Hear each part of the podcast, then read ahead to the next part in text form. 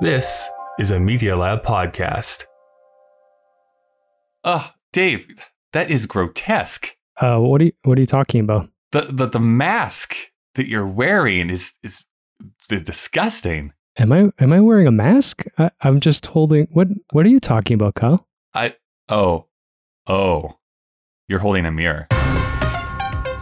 In his own garage, Kyle has built a machine cobbled together with parts found in his friend's church basement and a dumpster behind the local Dairy Queen. This monstrosity is now alive and evil. Kyle has convinced his friend Dave to help stop the apocalypse by reviewing films the machine picks. The ultimate purpose is still unknown, and Kyle could have probably done this himself, but he's not being dragged to hell alone. This, is Kyle and Dave versus the machine.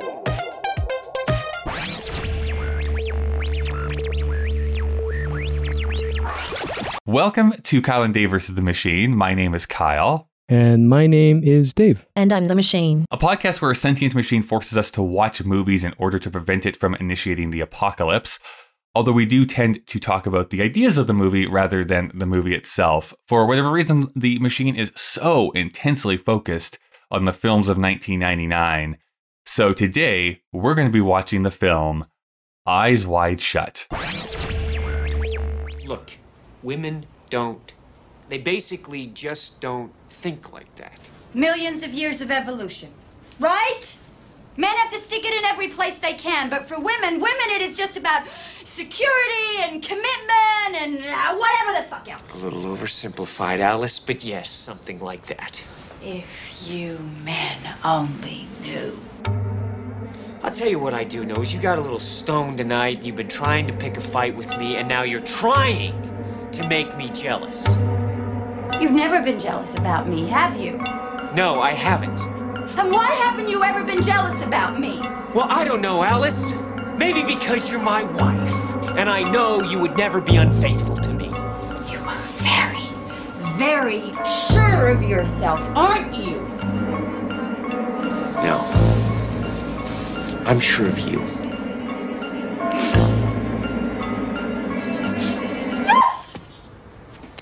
Do you think that's funny? I mean, in a way, Dave, I- I, I don't know whether we should be wearing masks, if we should both be nude while watching this. Uh, You're not nude. oh, I mean, I bottom down. That's the thing about Zoom. Yeah, I guess I can't tell. You're just Donald ducking it over there. Okay. I, I think where we need to start with this, Dave, is first, what is your relationship with Stanley Kubrick broadly? And then what is your relationship with this film specifically? Well, me and Stanley, we uh, we love the Donald Duck. It's one of the things that That's an image I never wanted to have in my head.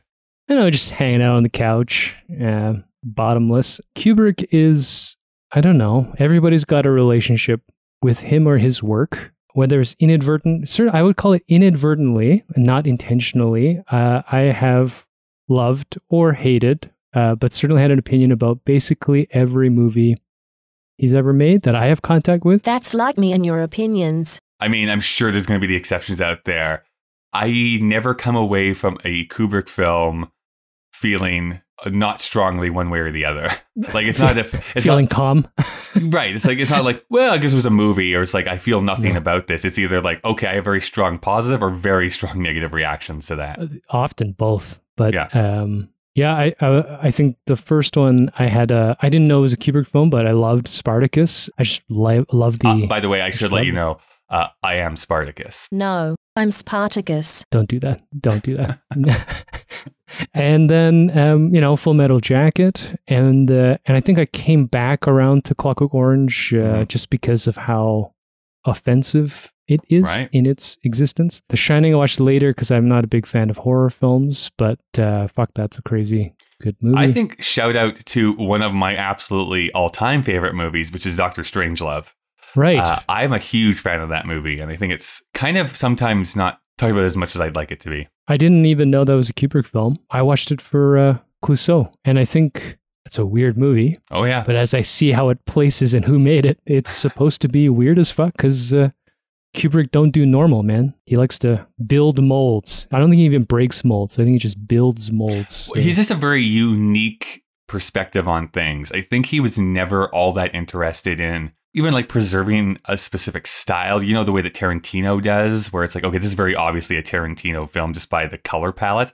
Like Kubrick By was the, uh, always plagiarism. Oh, sorry. right. Well, I mean, Yeah. I just Kubrick was interested in different forms, different styles, different subject matters. Like he just kind of bounced all over the place. It is still fascinating to me that him and Spielberg were such good friends because I can't think of two different filmmakers in many ways. Where I think Spielberg sometimes, to his uh, fault, gets too preoccupied with what the audience is going to think. Yet at the same time, I think that's the exact opposite of Kubrick. I think sometimes he doesn't preoccupy himself enough with what the audience is going to think. He kind of just does his own thing and kind of screw everyone else. He's just going to do this very singular thing that he wants to do.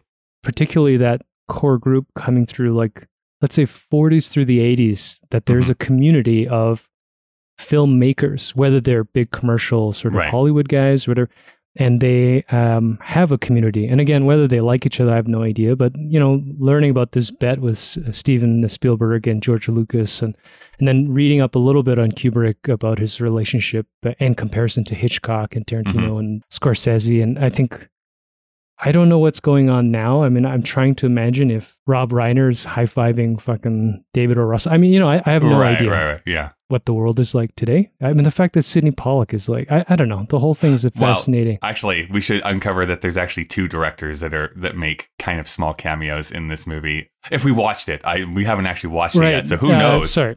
Just Yeah, reading we- the IMDb cast list, you might know that there's some actors that are in this. What you just said is actually very interesting, and I don't know enough to make a grand claim.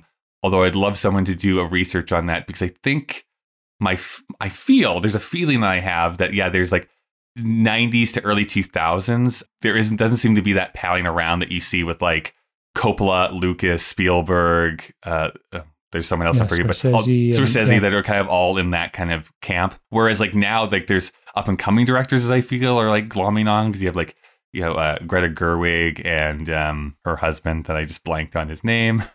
you know, uh, the guy. yeah, the, The guy, guy. Uh, et cetera, et cetera. There's a whole a He's bunch of not these. Donald Ducking, by the way. That's why we don't know. Yeah. Exactly. Uh, Wes Anderson, et cetera. Like they all kind of seem to like work with each other and want to collaborate and stuff like that. That uh, just didn't happen for whatever reason for that generation. Anyways, getting back to this film specifically, do you remember at all like the buzz that was coming around Eyes Wide Shut? Because I actually vividly remember the talk about this film back in 1999. Yeah, I, I mean, I, I didn't see it.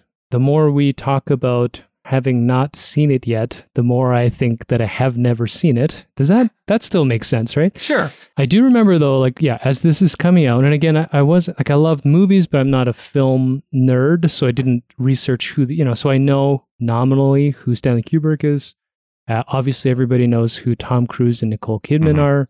This movie is uh, coming out on the promotional thing, and all I know about it is sex cults and masks, Right. and that's it. And so I was not particularly interested in giving anybody. I mean, here's the thing: it was like six bucks then, so that says something. It wasn't, you know, forty. I think Mulan is forty bucks to stream. You know, f- fuck you, Disney. I think I can wait till December to, to, stream it if I want to. There's that element of it of like this the subject matter of the movie, which like not in a million years would my parents have taken me to see this. They're not going to rent this for me No, because it's uh, like just based off, off the subject matter. But I was reading, I was actually subscribed. I don't know if I've ever admitted this on the show yet, but I was subscribed to Entertainment Weekly magazine for Oh a few God. years through the end you of high no school shame. and into you university. no shame. Yeah, Yeah. there's just nothing. Not that it's like uh, Cahiers du Cinema or something like that from France. It's not like not like the epitome of film writing by any chan by any imagination, but it was like informed me on the fact that hey, Stanley Kubrick is this big important figure. He has just passed away. He didn't get a chance to fully finish this film necessarily the way that he wanted to. He hasn't made a film in 12 years. Like this is his like kind of come comeback into Hollywood. Tom Cruise and Nicole Kidman are like these two huge stars that are married currently. They're starring in this thing. So there's all these elements coming. And, and I distinctly remember it being pretty polarizing when the film came out as far as the reaction to it. But this was all me from the sidelines. Like I didn't I hadn't seen it. I didn't know anything about it really, other than like base level plot descriptions. So uh, it was just like, oh, okay, I know of it. And then it, you know, over the years, I just have never had a chance to actually sit down and watch it yet. And I think I, I really do think that the subject matter has prevented me from jumping into this. It's not like something that's like, oh, I have to watch this movie. Unlike something else that is on my list of shame from Stanley Kubrick, which is I've never seen 2001: A Space Odyssey, and I Oh consider god! like I'm a just film press, fan. I'm and just pressing stop now. I'm just going to press stop now. How the fuck are we making a movie podcast? I don't know. Kyle? I can. I can I can quote "Thus Spake Zarathustra," the the music that, that plays in it, but that's you about went it. Nietzsche. Yeah. I would. s- I, I would say. Uh, Thus spoke Zarathustra. oh, is that how you I'm say it? Whatever. Yeah, I'm a loser. I was always more of a Sartre fan. I will say that it is long. Yes, it is a two-hour and forty-minute long film. Oh, I was talking about 2001 Space oh, well, yeah, it's And like three hours. Yeah. when you see it, we'll talk about what you think about it. But like we We're- talked we're- about, We're all monkeys, Dave. well, that's a dangerous thing to say these days, Kyle. You Mhm. may have ruined us on the PC content. Yeah, you know, I was just thinking the other day that it'd be great if we could sit down together, Donald ducking it, and watch a sex cult movie. So um, yeah, let's do it. Let's I'm just ready. do it. All right. I'm ready. Let me go and thank some sponsors, and then when we return, we'll be talking about Eyes Wide Shut. Everyone, just Kyle breaking into the episode one more time to tell you about some of the sponsors that help make this show continue to go. I just want to point out the fact that both myself and Dave got through this entire episode without making a single joke about the mask wearing and eyes wide shut and the mask wearing of our current situation. So truthfully, who are the real heroes? Listen, Kyle and Dave versus the Machine is a proud member of the Alberta Podcast Network, locally grown, community supported.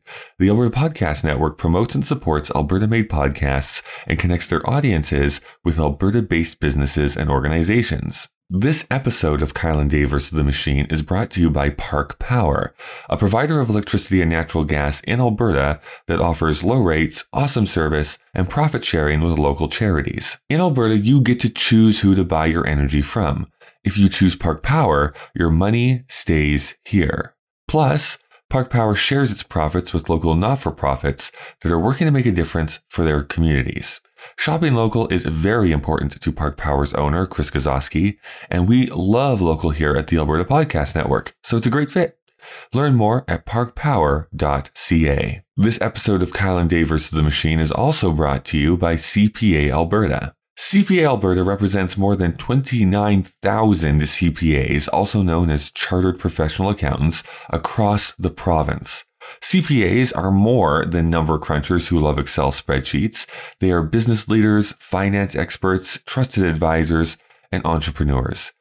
They work in many different industries from film to fashion, from government to oil and gas. Long story short, CPAs didn't just break the mold, they made their own. CPAs can help you spark your next big idea, pivot during difficult times, start your new business off on the right foot, and so much more. For an inside look at how Alberta CPAs are supporting their clients through the pandemic, follow CPA Alberta on Facebook, Twitter, Instagram, or LinkedIn. You can also visit cpaalberta.ca to find out more.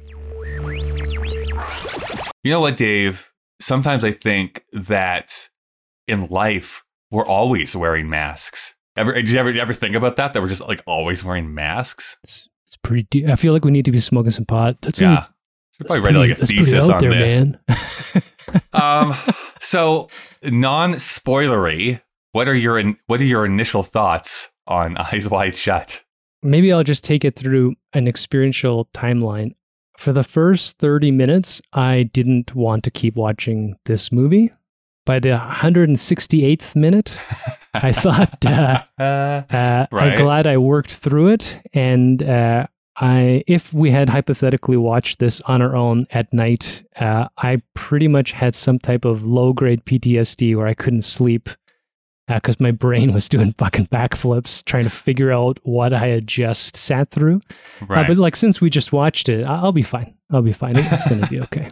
I mean, the one thing I will agree with you on is I also was having a kind of negative reaction to this movie for the first 20, 30 minutes. I thought people were acting weird and they were speaking in this weird, like, semi code. And I was like, what is going on? I, again, it's all part of the experience. And I, I do understand ultimately what the point of it is. In many ways, eh, did you at all watch the movie that just got dropped on video on demand called Bloodshot, starring Vin Diesel here this No, past like few months ago.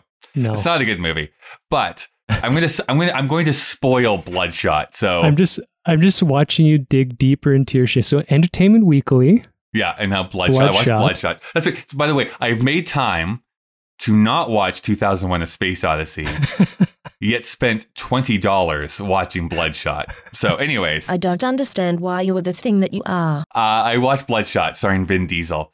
And spoiler for that movie, it is an awful, horrendously bad B level movie for the first 20 minutes.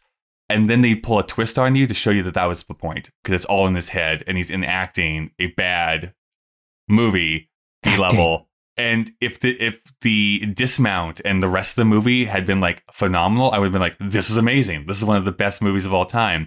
Unfortunately, you have to sit through a bad movie that is still a bad movie afterwards. But if there's like that's a cool twist. They they did not stick the landing. This is the reverse of that, which is that you kind of get through that and then you can kind of get sucked into this movie that is all about, for me at least, tone and feeling and this feeling kind of lost. Uh, part of me started to feel wistful. I don't know if you ever did this, Dave.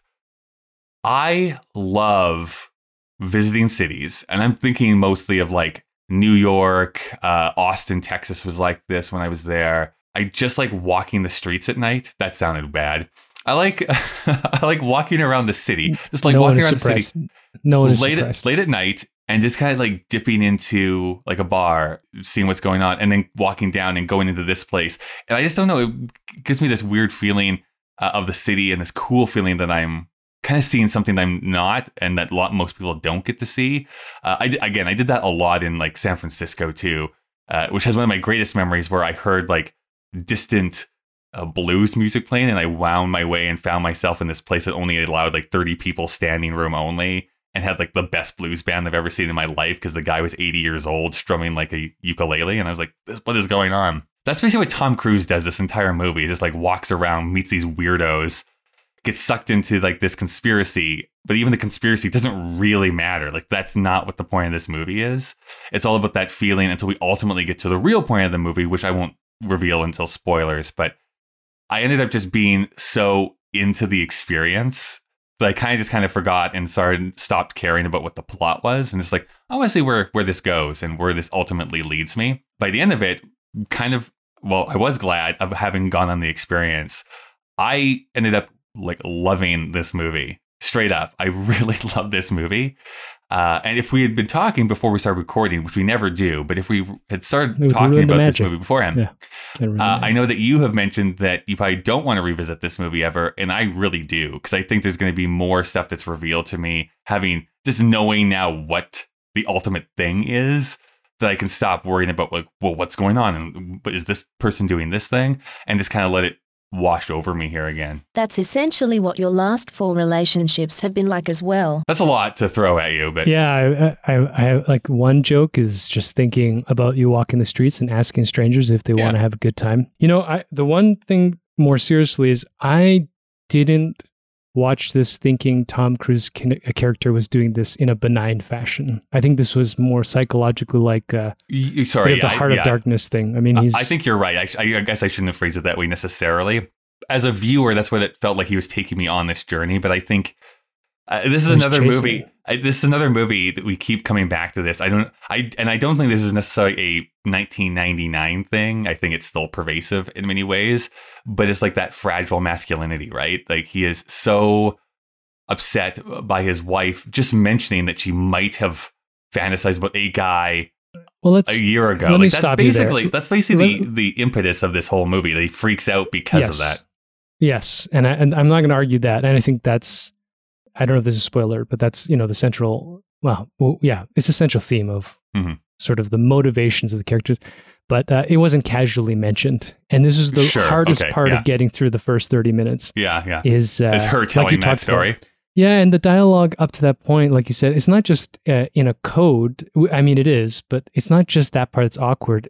Everything is so surreal and antagonistic. Like I th- that's a great word to use. Like everything seems like it's a fight. know. It's, th- it's this fight or the anger Yeah. or Uh, and a- as the movie goes through, I feel like everyone is like overtly sexual in like weird ways. Even it's like even like the Alan Cumming character, who's just like a desk clerk for like five minutes of the movie, probably not even that long. It's like boy, like this is dripping in like sexual tension Yeah. and again intentionally but it's just like it, it does give you that weird sense the entire movie that everything is overtly sexualized even benign encounters Yeah. I mean, we, we already mentioned we don't know Stanley uh, personally, other than. you besides know, the donald fas- ducking as you yeah, sit uh, and watch movies fascination with Donald Ducking. Um, this is a core theme for Stanley, which is that yeah, this psychology that we are not what American values project we're supposed to be. We are not happy, we are not loving, and we are not kind at our core. And uh, I think all of his movies, whatever the genres are, are attempts, not even attempts, successful shots at peeling all of that away and showing both the worst case scenario, the baseness, the gore, the the violence, and then some type of redemption, whether we agree. I think that's might might be where the tension in in watching his movies are is whether you fall in line with feeling like he did resolve your crisis, your personal crisis of faith while watching the movie, or if you leave there feeling hollow, like he's completely, you know, gut shot at you, punched you in your Donald Duck nuts, or like just you know thrown shit in your face and you don't know how to deal with it as an individual? Um, and i think when i leave a movie of his where i'm either detached from the scenario or i feel like it was resolved to my own cynical uh, understanding of human nature then i'm like oh this was this is great but this movie is yeah it's quite jarring especially uh, you know being married having a kid Mhm. it's a very weird thing to uh, experience I agree. Kids, in general, are a weird experience. well let's do some background information before we jump into talking about this more because i think there's a lot to unpack for this Yeah, movie it's gonna be 30 hard minutes, Kyle. We haven't even got there. This is great. This is going to be a four hour episode. Buckle up, folks. Buckle up, folks. okay, so Eyes Wide Shut was released on July 16th, 1999. The only other movie of note that was released on the same day was Lake Placid, directed by Steve Miner, written by David E. Kelley, starring Bill Pullman, Bridget Fonda, and Oliver Platt. That's the giant crocodile. Giant crocodile, yes. Perfect. Why do I even There's a lot of giant crocodile movies, I just realized. It's like Crocodiles that are gross, man. and yeah. Yeah, they're so gross. So this is where it gets hard because this is not showing us a snapshot of what people thought in 1999, but what people in the year 2020 think. It is currently rated 7.4 on IMDb, 68 on Metacritic, and over on Rotten Tomatoes, based on 156 critics, it's at 75%, and then 192,615 users have it rated at 73%. So it's a certified fresh movie. I'm actually the most surprised at that user rating for this movie, to be perfectly frank. As in, it's too low. No, I think it's way higher than I was anticipating most users to rate this movie. Anyways, it is available on DVD or Blu ray. You can buy or rent it on iTunes. You can also rent it on Google Play or YouTube. And in Canada, we should be sponsored by them. You can stream it via the Starz app. Honestly, Starz, show me the money, man. Yeah, really. When's Jerry Maguire? That's not 99. If it was, it was a few years before this. This is also the other surprising thing. Its budget was $65 million. It opened to 21 million. Domestically, it made 55. Internationally, it made another 106. So it brought in $162 million or $253 million with inflation. This was a hit. Like, this made money. Uh, again, somewhat surprising for the length and subject matter, but maybe Tom Cruise and Nicole Kidman were just a pull back in 1999 to bring people out. think about the story too. I mean, Kubrick's dead. We Yeah. know that this is his last film in Europe and in the world uh, where they might appreciate rawer films Mhm. and uh, less popcorn shit. I mean, this is it's exciting stuff, man. Yeah, it is. Sex cults. Who doesn't want to watch a sex cult? Who indeed?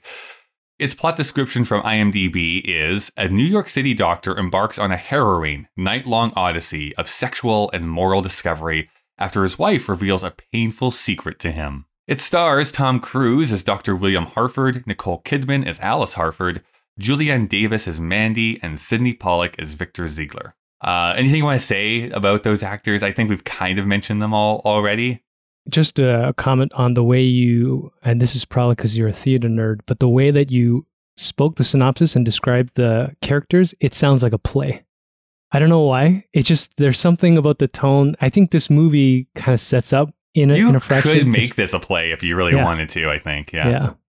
But, but the requirement would be that the audience would all have to come in and Donald Duck it. I mean, otherwise you wouldn't be Why in even character. hold the, the play in the first place at that point? We should just name this episode Donald Duck because uh, Yeah, really. we, I'm I'm way off topic here. It was written by Stanley Kubrick and Frederic Raphael based on the novel Traumnovelle by Arthur Schnitzler, which, by the way, if you read this, read up on this, that original novel published in like the 1920s is literally the exact same plot, save for like one small thing, but literally it's the exact same plot. The other writer, though, the co writer, Frederic Raphael, he worked extensively mostly in the 60s and 70s. Uh, this was his first and only collaboration with Kubrick. Uh, and he only wrote one more thing after this, a TV movie called Coast to Coast in 2003. So this this is honestly I couldn't tell if it was Italian television or British television. Uh, not that that matters, but it's like nothing even rang sort of a bell besides this movie and his entire like history of credits. Without doing any research, I wonder to you know like this this Hollywood thing about what entitles you to a writing credit. Mhm. Everything I read about Stanley Kubrick is that he likely wrote this movie. Yeah, and maybe this fella like added something that by union rules had to be it had included to be included. Yeah, yeah. because uh, you know maybe he like did some typefacing. He told him to italicize something, and he's like, "Well, And so, yeah, send me a check, yo." By rules. Yeah. That's how I have a writing credit on Cabin Boy. Of course, this is directed by Stanley Kubrick. We've talked about him already in this episode, just talking about his last few films.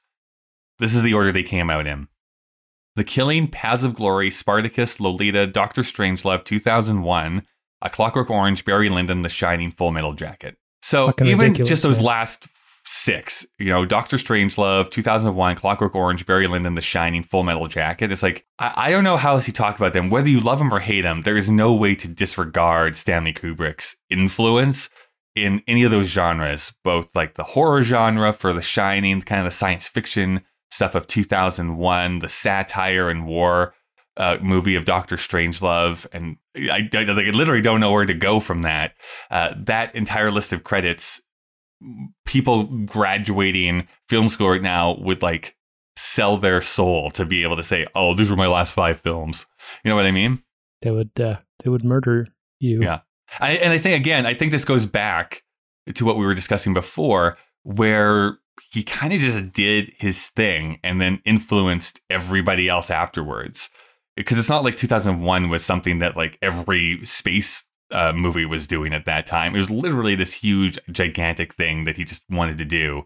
Uh, Clockwork Orange was this weird, odd, like f- super violent, hyper masculine thing that again inspired a bunch of films afterwards. The Shining, like Also as much as. Yep. Stephen King hates that movie. I mean, it influences what people think about what The Shining is.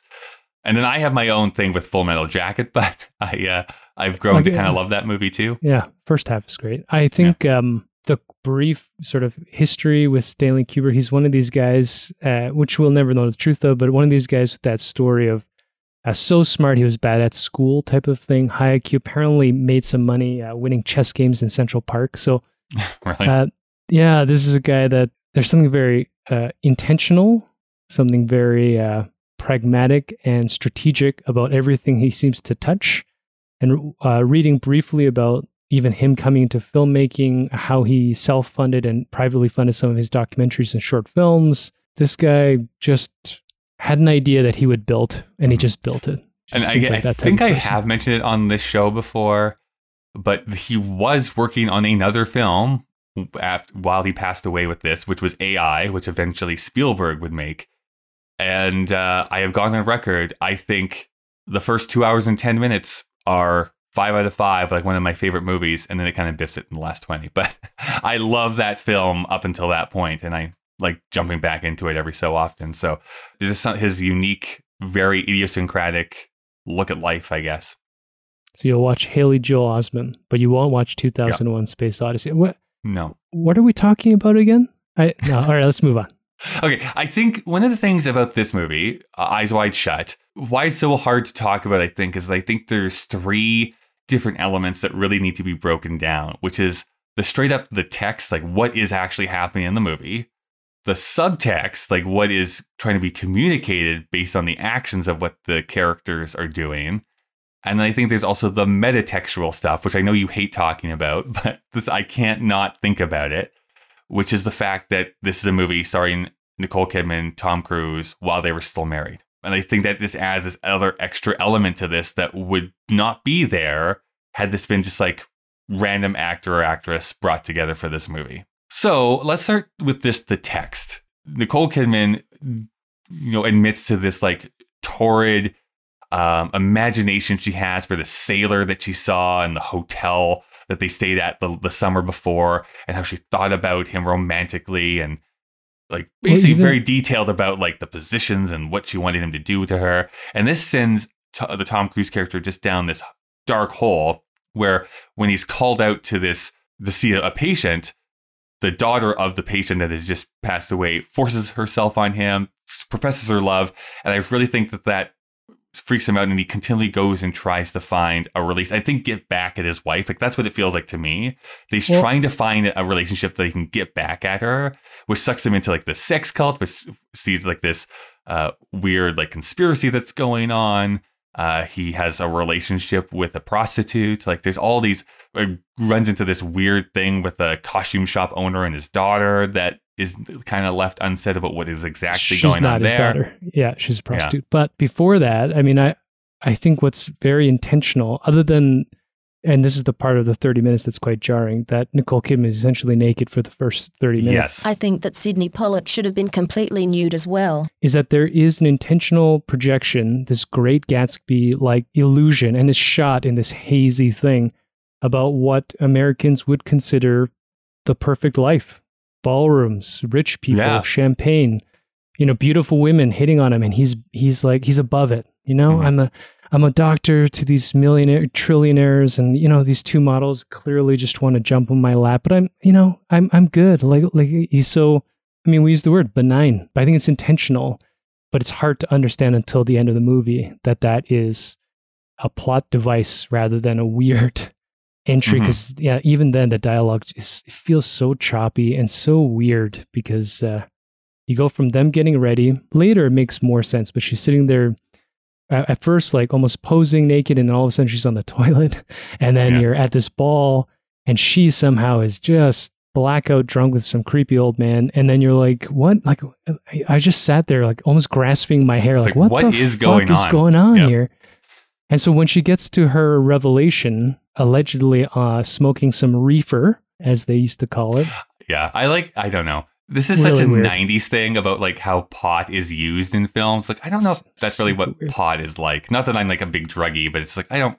I don't think that's how it works. But whatever. That's that's the the plot device that this movie has decided to use. Yeah, uh, and it might be because it's written in the 1920s, but uh, they were doing right, some yeah, different yeah. drugs in the 1920s too. But I think, and maybe this is the context of being married. It was jarring how antagonistic she was, and I mean, there is definitely well, not to let him off the hook either. I have to say, like, well, yes, yes, she she's being antagonistic, hundred percent, but like they're both kind of, I don't know, one well, of those things like being angry at each other without just like being angry with each other. Like, there's like weird threats and like subtext going on, and it's like whoa, like this is something I don't want to be a part of. And we would use now the word privilege, which is that he is a, a wealthy, good looking, successful doctor with a beautiful wife, a child.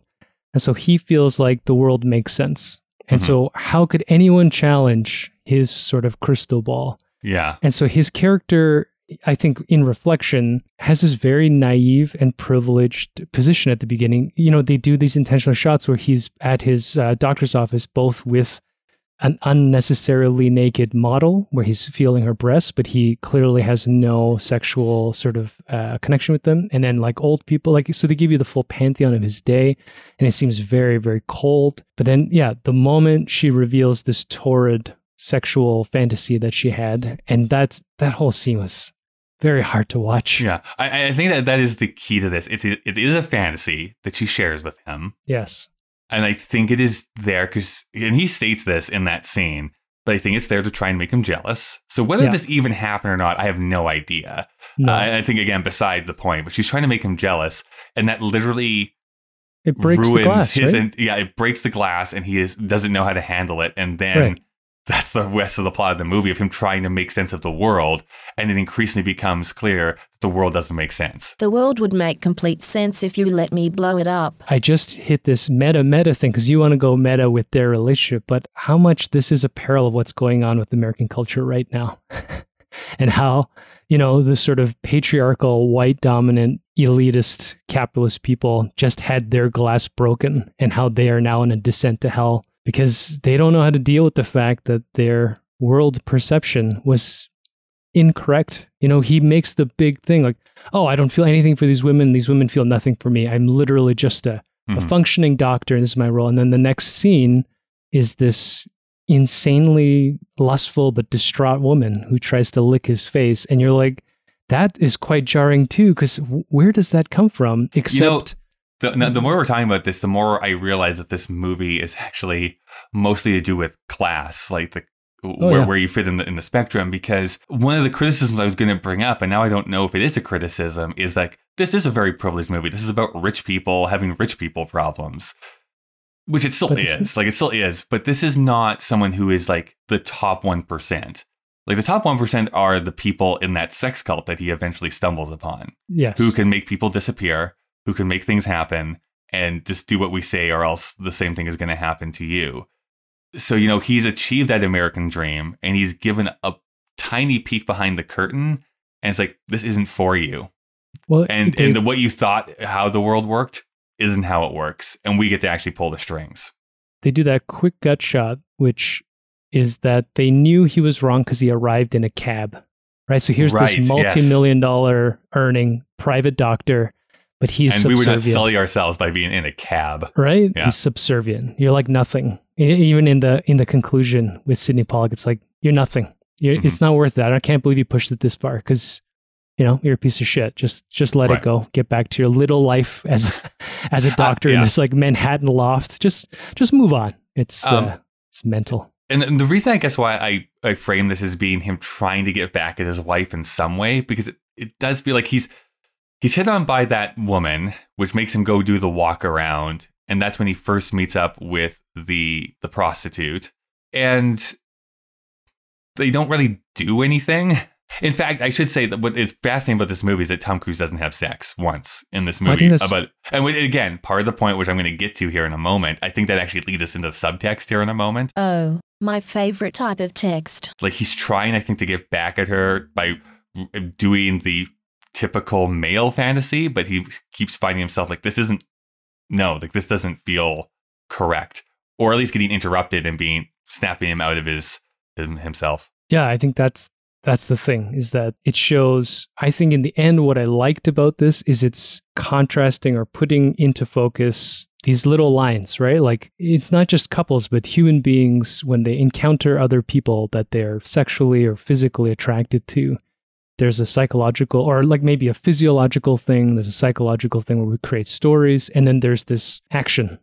And then even in the action there are these little barriers, right? It's like mm-hmm. you can't just go out and be like, you know what, fuck it, I'm just going to have sex with somebody that I meet next on the street. It's like it's a very elaborate social construct, and like mm-hmm. Kubrick's like very well aware of that. So you think that the first moment he meets this prostitute, that he's going to yeah make this quote unquote mistake, and that the, that's where the movie's going. But that is 100%. not. that's what exactly what i happens, thought right? the movie was going to be i'm like oh that's in, whatever and it's It like got oh, a lot weirder, but it got way weirder. I, I, I think that leads us into the subtext because this movie is filled to the brim with naked women and temptation and, and the female body. So I want to start there because it, that will also lead to a criticism I actually have of the movie itself. I do not understand how this movie is rated R. Like, I don't get how it does not have an NC 17 rating with the amount of full frontal nudity for as long as it is on screen for. I, I don't know what the guidelines are, but I do know that we saw more penis in Fight Club than we did in this. Right. I'm seeing more penis right now. In research, it turns out that they had to bring it, uh, they had to do digital editing to bring it down to an R. So it definitely was an NC 17 Okay. movie or worse, X rated maybe by Yeah. design. But for marketability, to actually sell this and have a wide release, they had to edit it. They definitely straddled the line, pun sort of, not even a pun, but like literally straddled some stuff here. Because I mean, while he's walking around that like the sex cult Oh, yeah, mansion, like it softcore is pornography. it is softcore pornography that we were watching, which by the way is the moment that my roommate came home while I was watching that bit. I'm like, oh well, hi. here's like by the time the sex cult stuff started happening, I started to think. I don't know if this is a realization because I don't know if I can uh, say this is true. I began to think that the lead into this movie is to desensitize you, so that by the time the sex cult thing happened and towards the end of the movie, there's a numbness. It's not even particularly arousing, let's say, if you're heterosexual male, to be around so many naked women. It's like by the point you get to the cadaver, it's just, I, I don't know, you get numb because I think his point was that lust is this. Um, I mean, it's not just a sin, but it's like it's uh, visual and it's very uh, short-winded. You know, you can't just sit there watching, uh, you know, two two hours and forty-eight minutes of naked women and still be aroused by it.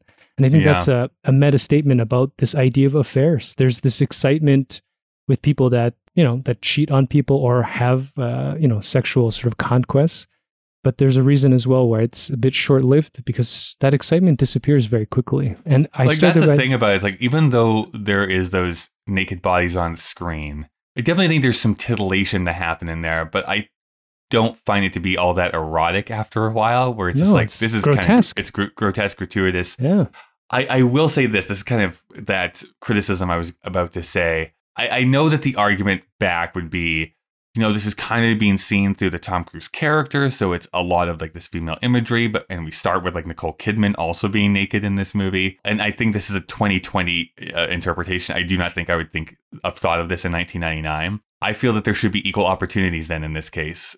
There should be naked men in this movie. I don't. If, if Nicole Kidman is asked to be fully nude in this movie, I do not see why Tom Cruise could not have been asked to do the same thing. i wonder i mean this is probably not true but it would be fascinating that if the quote-unquote director's cut if that's what had to be cut out for it to be r. I mean i don't know this for a fact but judging by kubrick's i mean not fact I, I don't know that this is possible but judging by kubrick's work i don't think that he is somebody that uh, stays in that zone who thinks that to sell a movie you need to sexualize a woman I suspect, and I- I'm probably wrong about this, that uh, the scenes that they cut out, judging by what was left in, was probably just penises and naked men. Because Hollywood's got a huge problem with that. Well, it is, and then like talking about X-rated, like as soon as there is an erect penis, that is an automatic X-rating. Yeah, you're not allowed to put it in a theater, Dicks be gross. for better or for worse. But you can you can have a TV movie, you know, on a family primetime hour where a woman is 75% naked, miming a, an orgasm with a man who's under a sheet. Like it's it the Yeah. uh, yeah. We if we go down that route, we'll just get upset. Basically, I just want I just want a, a hashtag free the dongs. I just want. Just let I them think- out. I mean, let 'em a- part of this is yes, maybe there's some of my sexuality being bled into this point of view. Yeah. I just feel that if you are going to have so much female nudity in the majority, or not the majority, but in so many different American films, I don't see why men shouldn't be asked to do the same. Well, it's changing a little bit. It is Uh, you know, at least with Ewan and, and Michael Fassbender, who apparently have very long penises. But I think, you know, in general, that's a, been a very big hill to climb. We don't want to be too revisionist. I mean, due to social inequality, it was men who were initially in the 40s, 50s paying to watch movies. Yeah. It was men who are making films for other men. So it's like, you know, there is a quote unquote reason why those standards were so skewed for so long. But certainly, uh, we hope that either uh, there's a lot more penis or they just cut back on this idea that women should be depicted as being objects of pornographic sort of imagery and they can just you know be human beings can you imagine like watching a movie like watching a superhero movie where a woman doesn't have to be in a Oh, in a I thought you were like, well, can't we watch a superhero movie and then see a penis? Like, come on, we can, yeah we can well that. i mean i'm watching the boys and i'm watching uh some i mean we're getting there uh, never mind penis, but it's just fucking grotesque and hard to watch. But Yeah, you know, they, we are trying to challenge some of those norms. But Here's really what plays into the subtext, which is the final line of this movie. I'm sorry to mum, but Nicole Kidman saying to her husband, "We need to fuck," and I really think that that's what the movie is about: is their inability to actually have intimacy and open communication, um, and that's really what's driving him. He's seeking that and doesn't know how to talk to his wife. Hides what he's been doing that one night, and it really just comes down to them having to actually you know commit to each other again have have that loving act because even at the beginning where they are like enwrapped with each other and she looks weirdly into the mirror i think that is to kind of hopefully this is my own interpretation i should point out. Her kind of pointing to the audience like there's some impotency here like we're not actually having sex right now. We're trying to but it's not actually happening. I have a the opposite cynical interpretation, which is that I don't think this movie is a romance, and I don't think they make it after that. well that's the other thing. That's the metatextual it seems like they broke up two years after this movie came out Well, yeah, I don't know the timeline, but yeah, I, the idea that after all of this, and I interpreted at the beginning that they are having sex, but they are like you kind of bring up, they're not necessarily in love, whatever that means. I mean, that's a very dangerous line to to draw too, but yeah it seems fairly obvious by the way this movie uh, collapses, like the story collapses in on itself, that they, you know, like you said, they don't know each other at all at this point. And whether you should know to those depths every thought process that everybody has, I mean, that's a whole other ethical and psychological debate. But by the end, I left, and this may be why I have this PTSD feeling. Although I don't want to overuse that term because that obviously has uh, different uh, connotations, but I left this movie thinking, how could that be the solution? they've both they've both almost destroyed themselves chasing the concept, this privileged concept of pleasure and entitlement to sex by deciding that they just need to fuck each other one more time. That's mental. But it is also, I think, meant to be a reflection of the world in which this exists. That, you know, it's an addict mentality that you can fix the problem by adding more of the same problem. You know, the best way to solve the fact that we both are seeking sex with other people is to have more sex with each other. That's that's like a very strange thing. Sure. And it's not unrealistic. I think it's what's so jarring about what walking away from this movie. I, I think after everything they went through, trying to pantomime being a relationship. I mean, yeah, like thinking about, you know, in front of the kid, having had this breakdown, realizing at, at that point in the movie that it's only been two two days, I think. two It days feel- i think It Yeah. feels like a year. It feels so much longer. So Well, the- much going the, on. The vast majority of this movie, movie probably, Happens. gosh, at least an hour and 50 minutes of this two and a half hour long movie is that one night. Like, Yeah. it's, it's, Yeah. they spent a lot of time in that one It's- night. it's almost like to the minute of how it's being experienced in a sense. It feels like that. Like you're really into it. A little drawback for me is that this doesn't feel 99. This feels I mean he's 70 something, but it the the way New York's characterized feels very 1970s to me. Hmm. And then I couldn't get over the red green uh, color palette of this movie. It just felt I know it's intentional and I know there are so many implications he's to the color red. Oversaturating it like Oh my god. to a, and it, a nth degree. except for the one part I think with the cadaver where everything just suddenly turns into this washed out blue. Dead bodies can be beautiful. I don't normally get so into color grading, but this one was so jarring and, and it's clear from his past work that he just loves using color in this way to incite emotional attachment to the work, but I was getting very overwhelmed with everything that was going on. And then all of a sudden you get this like blood red fucking shag carpet somewhere or this like you know, heavy Christmassy green wallpaper with ornate shit. I'm just like, Well, oh I my mean, god, tired. Yeah, and and I think this is uh, to, to bring this up again, super political, but this is a problem with a lot of I find white filmmakers from that time period who like came through the 50s, 60s, 70s. This takes place in New York. I have to go scene by scene. I don't know how many black people are actually shown in this movie. None. Yeah, except what I for mean? the uh, except for the uh, morgue employee who Right, the averts his eyes, no direct eye contact. So Right. it's, But, but It's when it's like how you shoot a movie in New York City without any non-white people is like crazy to me.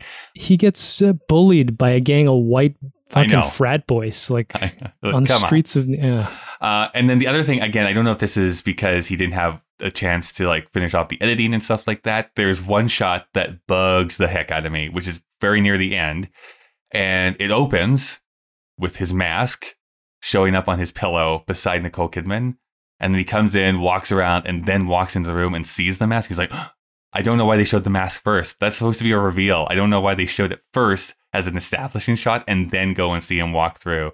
It seems so counterintuitive to me. Anyways, that's such a nitpick. Yeah, Stanley Kubrick. You hack. You hack. so 19, 1999 versus now. Do you have any idea what you would have thought if you had actually seen this movie in 1999? Can you try and put yourself back in your shoes 21 years ago? So the context I wouldn't get, even though, uh, yeah, would be the experience of being married and with Helen for 20 years wouldn't have been there. So the subtext of what a marriage is like and how even this like crazy psychotic breakdown reveal of Nicole Kidman's to start the descent Mhm. into madness. Those those pieces wouldn't have fit for me personally. In a broader 1999 world, yeah, like the rampant nudity, what's the uh, the excessive nudity Right. um, would be difficult to uh, digest, really. And I think what I'm seeing now, this sort of desensitization of it, because, you know, when I'm 21, that's a very virile, high pornographic consumption, very like high energy thing. I think at the beginning, it would have been very difficult to sit through uh, just from a pornographic sense. I'm seeing Nicole Kidman naked, I'm seeing full frontal nudity. By the end, I think I'd just been so worn out and just kind of distraught because this movie just twists that shit and makes it so severe and and uh, violent. It's it's the trouble with satire and metaphor in many ways, where if you're just not at the right age or it's not something that you can identify with, it's really Right hard, I think, to lock in. And I don't think I would have liked this movie at all had I watched it in 1999. I would have found it too weird, too off putting, too bizarre. On the flip side of things, I, I think we've discussed this very briefly. I think weird movies have the largest chance of quote unquote remaining relevant over time because you're not so tied to a time where it's like, yeah, this is just a weird, it's a weird movie. So it doesn't matter when you watch it. It's not really of a place in time. It's just this guy experiencing this weird thing and you know, you can you can go with it. Yeah, and now I'm bringing a lot of my own baggage to this and again, I'm looking for metaphors and the metatextual elements and the subtext that they're talking about, which is again why I want to rewatch this movie at some point just to see if it retains its power. I think you can say the same thing about all his movies. Mhm. I mean, I, I think that, for example, Doctor Strangelove, what I would have liked about it when I saw it when I was, I don't know, 16 or 15 on VHS is how silly Peter Sellers is in it because he's just a silly person. There's But no fighting in the war room. I wouldn't I wouldn't have got the broader context of the anti-war message and just Yeah. like the satire of of sort of the World War II experience and the Cold War and all that kind of stuff.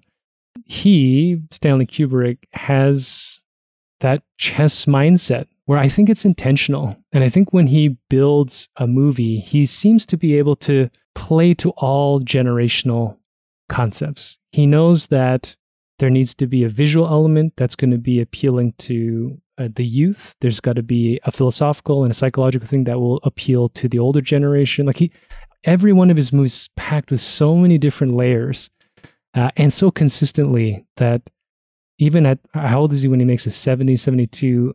You can tell, I think, retrospectively, that um, he builds this wanting this to be relevant 20 years from now, not to be a commercial success right now, even though he's also looking for commercial. I mean, he's casting Tom Cruise and Nicole Kidman, so Mhm. he wants to make money. But the design of it seems to be like, look, you know, just wait till you 19 year olds are fucking 42. And when you watch this again, you know, you're fucked because this is going to Yeah. be, this is going to bust your head open. So, Just like this podcast. I'm curious if that'll happen too. Like talking about filmmakers in their 70s, like Wolf of Wall Street by Scorsese. First off, in both of these cases, I'm like, I can't believe a 70 year old made this movie. Uh, but secondly, it's both of those movies I find people go to and grab a lot of the stuff from the textual elements of it and then like run with it without really looking at the deeper point that each filmmaker is trying to use. Like this is a very deeply disturbing and uh, I don't know, emotional work. And then Scorsese he's like, this is not how you should be acting at all in any conceivable way. And yet no one really uses it that way. It's like, isn't it fun to have lots of money and take quaaludes? well, Anyways, that, I mean, I don't know. That's not how I interpret a Wolf of Wall Street, but I will say I can see how bro culture, particularly in the United States, the modern United States, uh, contemporary United States, w- would lose lose it there and just Mhm. stay at the skimming level, uh, only as a judgmental thing about what we're seeing right now. Kind of like uh, I was alluding to earlier, this movie, I think actually all of his movies kind of peek at uh, what happens when the crystal ball, the sort of like pink shiny cloud, this, the the rose colored glasses break off, and you have to Mhm. face what you think you really are. And uh, America's going through that right now, and they've had 60 years of bro culture that you know chest bumping and all this shit, and they're starting to realize there's nothing underneath, and uh, they're about to hit the sex cult, Donald Trump style.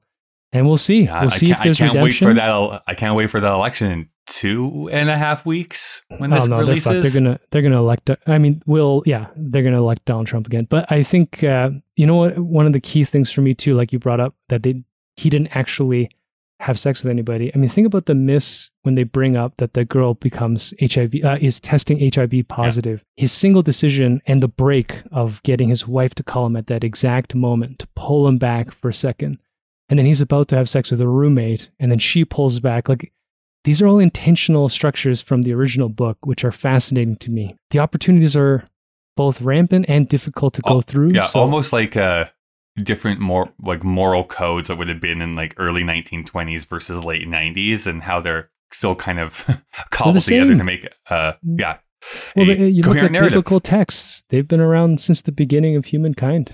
This, This should have this should have ended with a flood, if you know what I mean. you know what? A flood of blood coming out Mhm. of an, you know, yeah. We're done here. Okay, so the the machine has asked us to wrap this up. So I guess we've kind of maybe answered this, but do you still find this a relevant movie nowadays? Is this culturally relevant? I guess is what I'm asking.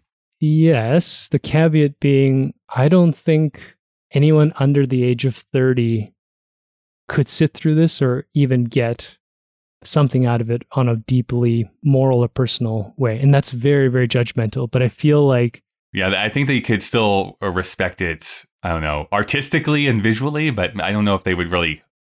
That's uh, that's me projecting a lot too. But I, I yeah, I think I agree with you. Of really honing in on what this is talking about, I think takes a little bit more time in your life. Well, that's the thing. I, I feel like visually it's antiquated. Like I said, uh, when I see the shots of New York, I feel like I'm in the 1970s. It doesn't feel like 1999 to me. You know, watching Tom Cruise in stilts in one scene, so he can be eye level with uh, Yeah, Nicole Kidman, and another scene he's like at somebody's shoulder. Those little things make this movie a little jarring because of the world we live in today, where um, you can have someone in a green motion capture suit suddenly become a polar bear. It's I don't know, right? Like these things are evolving very quickly. I guess so. Yeah. I still, yeah, there's still a lot of stuff I love about this. By the way, that reminds me Nicole Kidman has one of my favorite quotes of all time uh, after her breakup with Tom Cruise. And this is me paraphrasing. Who knows if this is actually real? I just remember it being reported. The reporter asked her, now that she was divorced from Tom Cruise, like, what are you going to do now? And she was like, wear high heels. I always thought that was so funny. I do want to just? I mean, I I don't know. Do you think? How do you think the acting was? I think it's exactly what Stanley Kubrick wanted. Like, and that's hard. That's and like, that's hard to get gauge because do I would I award either Tom Cruise or Nicole Kidman with awards for this? No, I think it's just a bit too odd.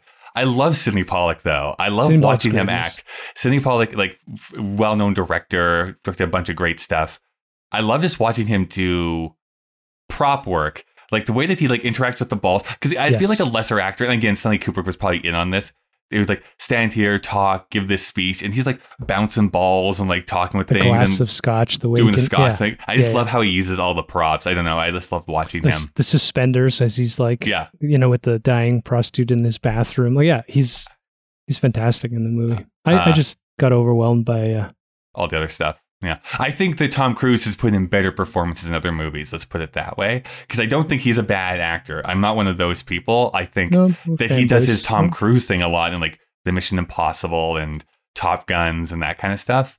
Who knows I want to we'll, know the truth. who knows if we'll watch Magnolia, but I think that's some great acting that he does. Don't give the machine any ideas. I stopped listening to you two 20 minutes ago. I think that brings us to our ratings here. Of course, anyone can go and take a look at our ratings uh, over on our letterboxd page that's letterboxd.com slash kdvstm that'll be in the show notes too so you can go check that out if you'd like dave what would you rate this movie out of five Hmm.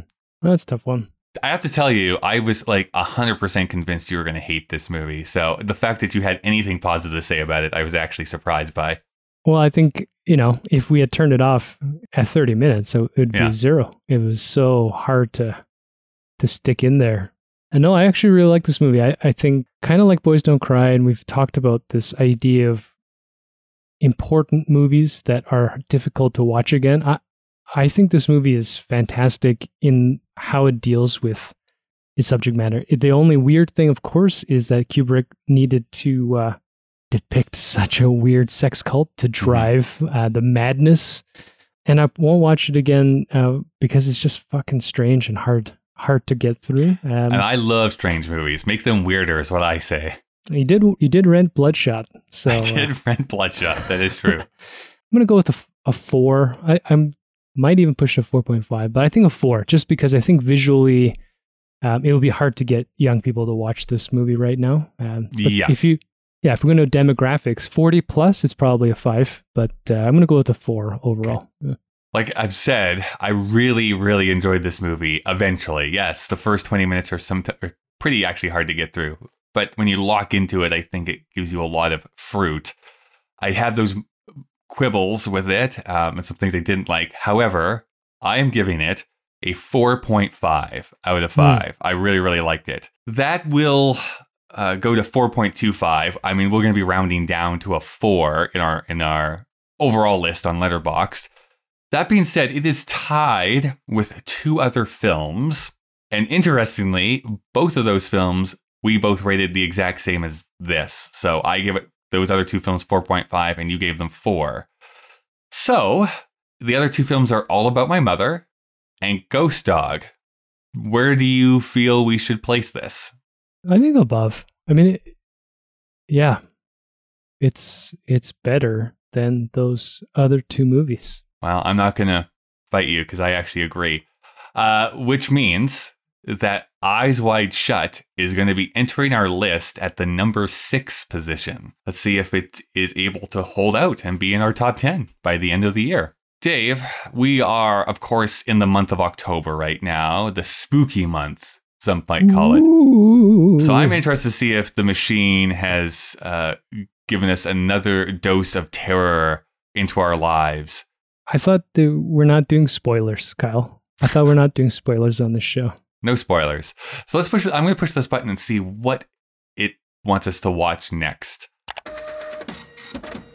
Oh, well, it is, I guess, a horror film. We're going to be watching Sleepy Hollow, the Tim Burton Hmm. film, Nice.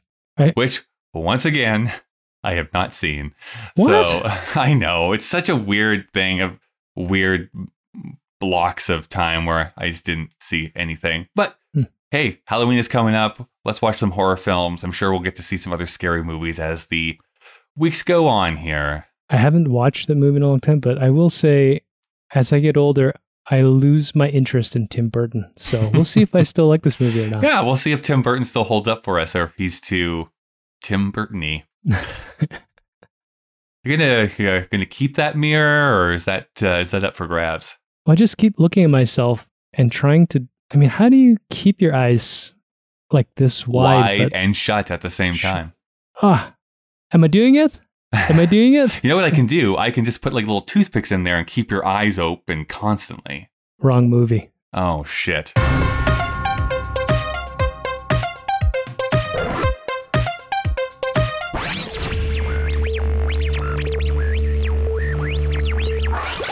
I'm Spartacus.